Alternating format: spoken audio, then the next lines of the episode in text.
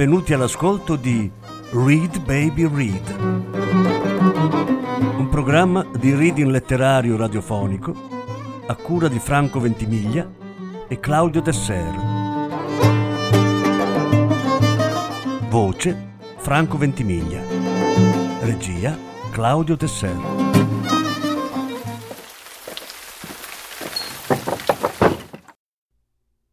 Sherwood Anderson Le voci del torrente. Lettura in tre parti. Terza parte. Avevo scritto le parole, j'accuse, in cima al primo di una grossa pila di fogli che avevo davanti a me sul tavolo, e quella notte, man mano che scrivevo, feci l'appello. Un lungo elenco di nomi, attori e scrittori americani che erano giunti rapidamente al successo, spesso effimero, a New York, e che dopo aver scritto un romanzo o un racconto che aveva incontrato il gusto della gente, erano passati a Hollywood. Era una tentazione e mi rendevo conto che doveva essere una tentazione terribile. 500, 1000 dollari alla settimana. Lo farò solo per un po' di tempo, metterò da parte dei soldi. Una volta ricco sarò libero. Ma caro mio, non capisci che questa svendita totale della vita da parte degli artisti, sia di chi lavora sulle scene, sia di chi scrive, equivale esattamente ad accettare di prostituirsi. Avevo scritto tutto questo con grande amarezza una notte a New Orleans, nominando quelli che l'avevano fatto, compresi alcuni miei amici. Parecchi di loro erano radicali anche. Volevano o credevano di volere un mondo diverso. Erano convinti che si sarebbe potuto costruire un mondo nuovo partendo dalle teorie degli economisti. A quel tempo il mondo intero, quanto pareva, era dominato dagli economisti. Sarebbe nato un mondo nuovo, dominato dalla nuova classe del proletariato in molti si erano convertiti alla scrittura di storie cosiddette proletarie. Era la moda del momento. E se andassi a scrivere per Hollywood e poi donassi alla causa il denaro guadagnato? Ma quale causa, scusa? Beh, per il rovesciamento del capitalismo, la creazione di un mondo diverso e migliore. Ma non ti rendi conto che quello che stai facendo, vedi la causa principale della sofferenza del mondo, la sofferenza più terribile non è la sofferenza materiale, è questo continuo svendere la raffigurazione della vita umana che provoca le sofferenze più grandi. È questo il danno più grave. J'accuse, j'accuse. Avevo portato sul banco degli imputati i miei colleghi, gli artisti americani. Scrissi per ore e ore e quando ebbi finito quando ebbi sfogato tutta l'acrimonia nata dal film che avevo visto. Mi riappoggiai allo schienale della sedia e risi di me stesso. Come puoi accusare gli altri quando tu non hai conosciuto la tentazione in prima persona? Una volta, trovandomi in California, ero andato a Hollywood a far visita a un mio amico che lavorava in uno dei grandi studios. Mentre percorrevamo il corridoio di uno dei fabbricati, in cui si susseguivano piccoli uffici molto simili a quelli in cui lavoravamo nell'agenzia pubblicitaria, vidi il nome di uno scrittore che conoscevo e lui venne fuori a salutarmi. Hanno preso anche te? No, dissi, sto solo facendo un giro. Beh, non ci sono ancora riusciti, ma prima o poi li avrai addosso. Avevo perfino scritto due o tre volte a degli agenti di New York o di Hollywood. C'è la possibilità che qualcuno compri quel tal racconto per farne un film? Non avevo ricevuto neanche un'offerta. Non ero stato tentato. Poniamo, dissi fra me e me quella notte a New Orleans, dopo l'esplosione di parole e di accuse lanciate addosso agli altri, che ti avessero offerto siamo generosi, diciamo 25.000 dollari per il migliore dei tuoi racconti di Weinsburg. Facciamo pure per tutta la raccolta. Avresti respinto l'offerta? Se avessi fatto una cosa del genere, chiunque conoscesse te e il tuo bisogno eterno di soldi ti avrebbe dato dell'imbecille. Lo faresti? fui costretto a confessare che non lo sapevo e così, ridendo di me stesso, non mi rimase che stracciare e gettare nel cestino quelle migliaia di parole, il mio j'accuse americano. Quella notte a New Orleans ti stavi chiedendo se tu, il puro, l'intoccabile, avresti avuto il coraggio di rifiutare i 25.000 dollari che qualcuno avrebbe potuto offrirti solo perché gli permettessi di trasformare uno dei tuoi racconti in una storia sentimentale e di modificare i tuoi personaggi.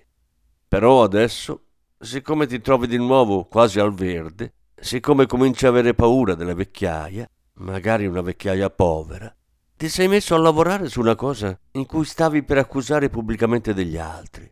E lo stai facendo per poche centinaia di dollari. Questo pensiero mi assalì di notte e saltai fuori dal letto.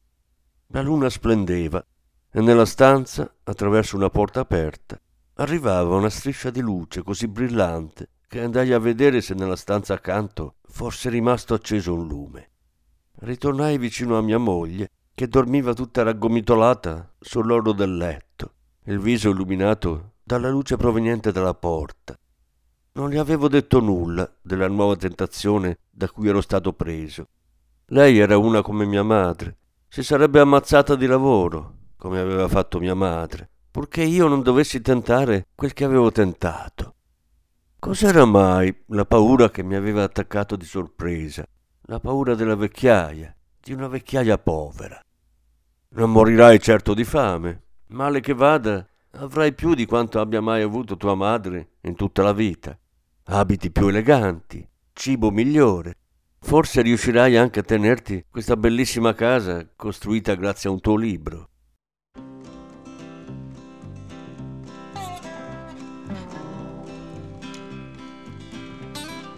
I am just a poor boy, my story seldom told. I have squandered my resistance for a pocket full of mumbles, such are promises. All lies and jest. Still a man hears what he wants to hear and disregards the rest. La la la, la la la la la la la. When I left my home and family, I was no more than a boy in the company of strangers in the quiet of the railroad station running scared laying low, seeking out the poor quarters where the ragged people go, looking for the places only they would know. Lie, lie, lie, lie, lie, lie, lie, lie, lie, lie,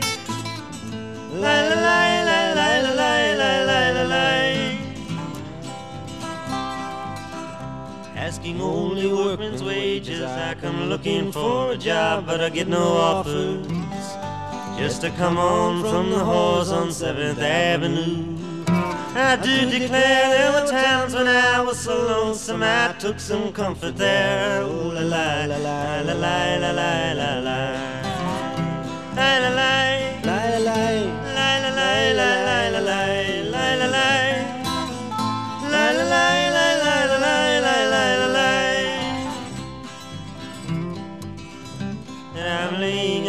my winter clothes and wishing I was gone, going home.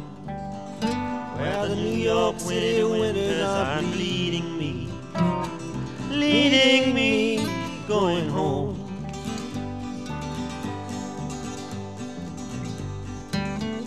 In the clearing stands a boxer and a fighter by his trade, and he carries a reminder of every blow that's laid him low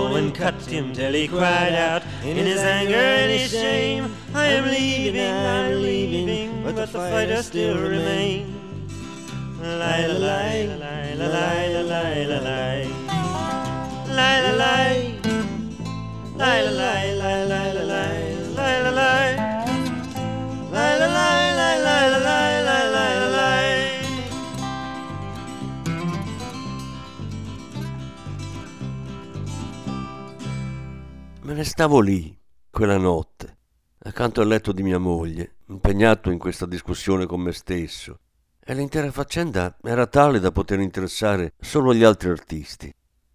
Compresi vagamente, standomene lì, che la paura di quella notte, di cui mia moglie era all'oscuro, l'avrebbe sconvolta profondamente se ne fosse venuta a conoscenza.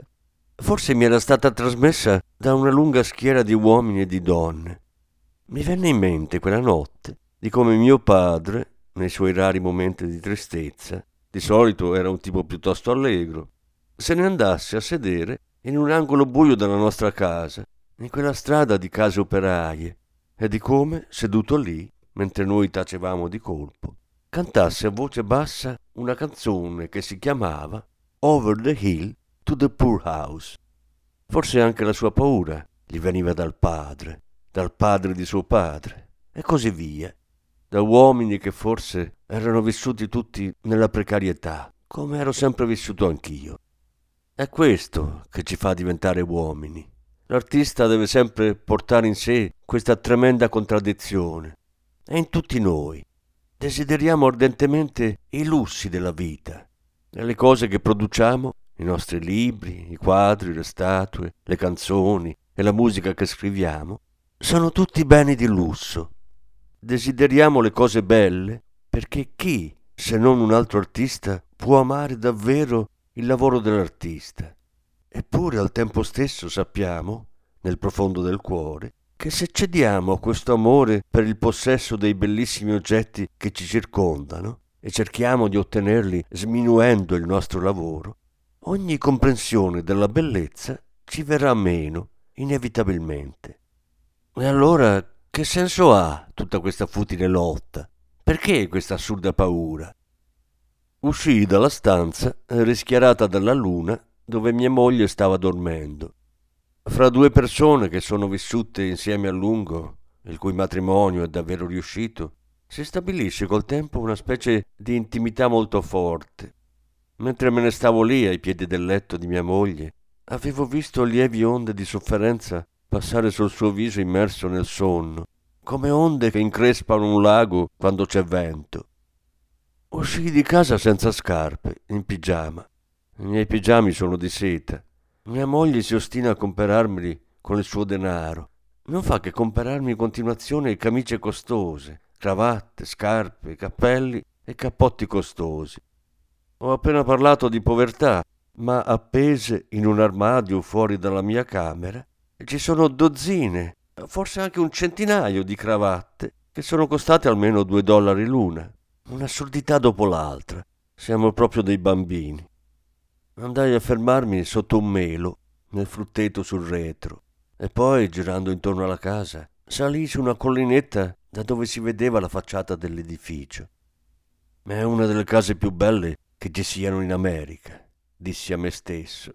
E quella notte Me ne rimasi seduto per qualche tempo assorto, completamente dimentico dell'assurda battaglia che era infuriata in me per una settimana, due settimane.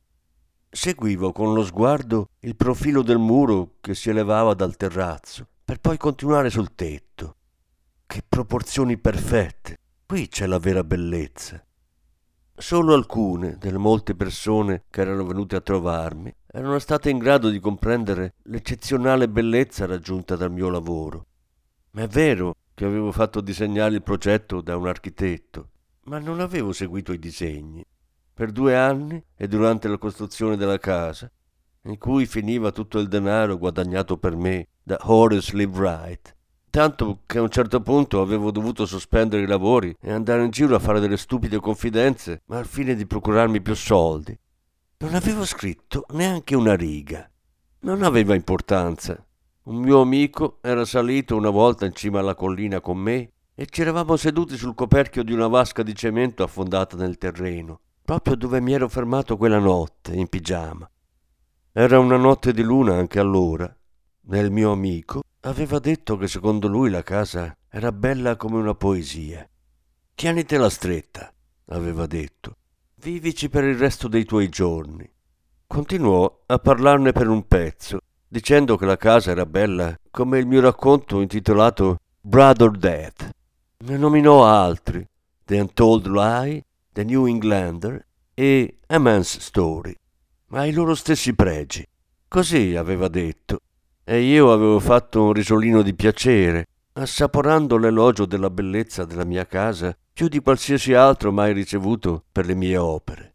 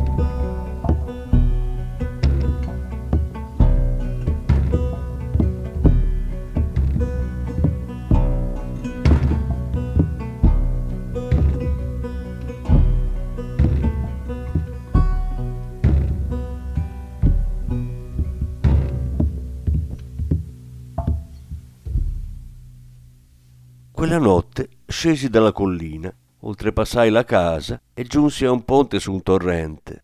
Mi fermai, discutendo ancora con me stesso. Ora ho il diritto di mettere il denaro al primo posto. Ora devo iniziare a pensare ai soldi. Devo iniziare a far soldi. Lo farò, sì. I personaggi dei miei racconti agiranno come voglio io. Per anni sono stato schiavo delle creature della mia immaginazione, ma ora non sarò più uno schiavo. Per anni si sono serviti di me e adesso sarò io a servirmi di loro. Ero lì, fermo e silenzioso, sul ponte di quel corso d'acqua, ed ecco di nuovo le voci del torrente. Mi penetravano, insinuanti. Udii nuovamente il suono leggero di piedi infantili. Udii i cavalli al galoppo, i soldati in marcia, il pianto della ragazza zoppa. Udii le voci di vecchi amici. I suoni continuarono per un po'. All'improvviso cambiarono tutti insieme. Non c'erano più le voci, ma solo una risata. La risata iniziò, aumentò di volume, divenne quasi un tuono. Guarda, perfino il torrente ride di me, gridai, e mi misi a correre lungo la strada di campagna che oltrepassa la mia casa. Continuai a correre, corsi finché mi mancarono le forze, corsi su e giù dalle colline, mi ferii i piedi nudi, ero uscito di casa in pantofole, ma le avevo perdute. Così finché non ebbi più né fiato né forza. Mi ero ferito il piede su una pietra tagliente e sanguinavo. Quella notte interruppi la mia corsa sul limitare di una bassa collina, tutto sommato non lontano dalla casa. Un uomo della mia età, che ha passato buona parte della vita seduto a un tavolo, che ha fumato centinaia di migliaia di sigarette, forse anche milioni, non va molto lontano. Corsi finché fui esausto e poi, zoppicando come una volta la ragazza zoppa in lacrime aveva trotterellato al mio fianco in una via di Chicago sotto una pioggia battente, percorsi a ritroso la strada che avevo fatto di corsa e andai alla mia capanna vicino al torrente. Entrai nella capanna per prendere il manoscritto su cui avevo lavorato. Me lo portai fino a un piccolo spazio erboso accanto all'acqua e seduto lì sull'erba lo bruciai pagina per pagina. Ci volle molto tempo e fu una bella fatica. Sapevo che era un gesto assurdo e sapevo di essere un bambino, come saranno sempre tutti gli uomini della mia specie. Ma ora ho scelto di scriverne per vedere se mettendolo in parole potevo catturarne l'atmosfera. Sarà una gioia per altri scrittori, altri artisti, venire a sapere che anch'io, un veterano al confronto, sono un bambino come loro, pensai. Feci tutto questo come l'ho descritto qui, dilungandomi un po', come vedrete, per catturarne l'atmosfera, per costruire un antefatto e poi, prestando molta attenzione al piede ferito, tornai a casa a dormire. Prima però andai in bagno a disinfettare il taglio e mia moglie si svegliò. Che stai facendo?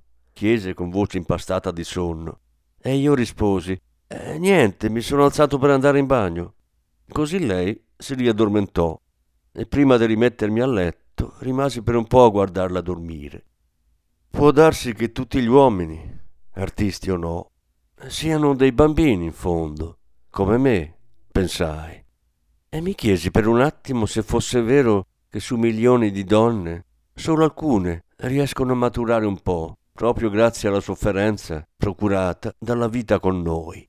Ero di nuovo nel mio letto e sentivo che le voci del torrente accanto alla casa avevano smesso di ridere alle mie spalle e avevano ripreso a parlarmi bisbigliando. Il mattino dopo il piede nella scarpa mi faceva così male che quando mia moglie non mi vedeva zoppicavo penosamente. Andai a dare un'occhiata alla capanna e alla macchia nera sull'erba vicino al torrente, dove avevo bruciato il tentativo di imporre la mia volontà agli abitanti del mio mondo immaginario. Risi di me stesso. Ero passato, pensavo, attraverso un'esperienza assurda e stupida, ma Dio solo sapeva se e quando l'avrei nuovamente vissuta. Mentre mi sedevo al mio tavolo quella mattina, ero di nuovo deciso a non impormi, a lasciare che il racconto che stavo cercando di scrivere si scrivesse da sé, a essere ancora una volta ciò che ero sempre stato, uno schiavo degli abitanti del mio mondo immaginario, come se l'avessero creato raccontando da soli le proprie passioni, con la mia penna che si limitava a formare le parole sulla carta. E sapevo che ciò che avevo superato, in modo tanto assurdo e infantile, lasciandomi prendere da antiche paure, era non di meno il racconto di esperienze comuni alla vita di tutti gli artisti di ogni tempo.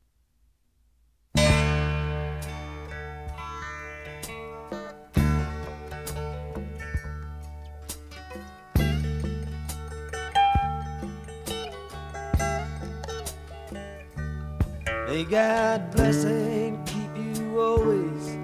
May your wishes all come true. May you always do for others and let others do for you.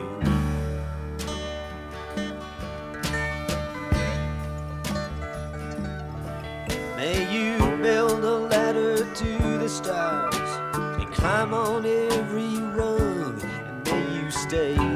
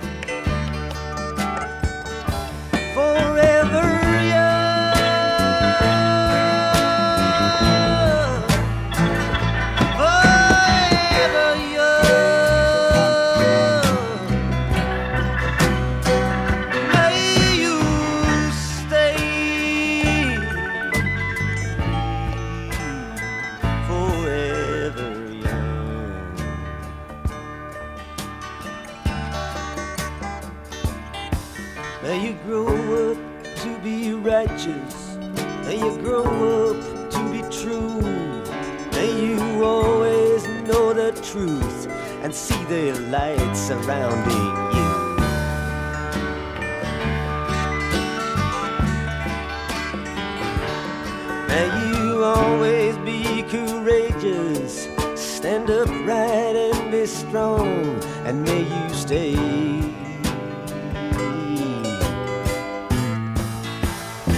Forever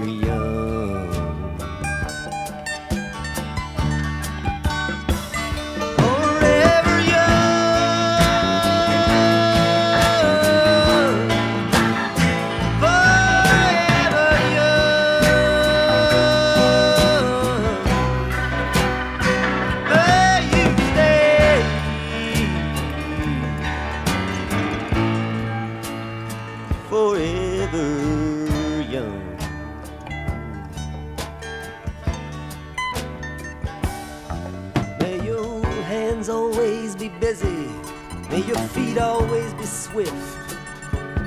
May you have a strong foundation when the winds of change shift.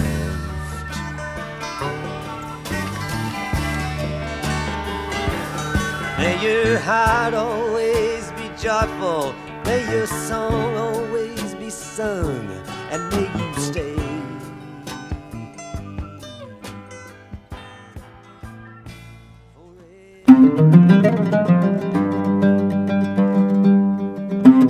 Avete ascoltato Read Baby Read, un programma di reading letterario radiofonico a cura di Franco Ventimiglia e Claudio Tesser.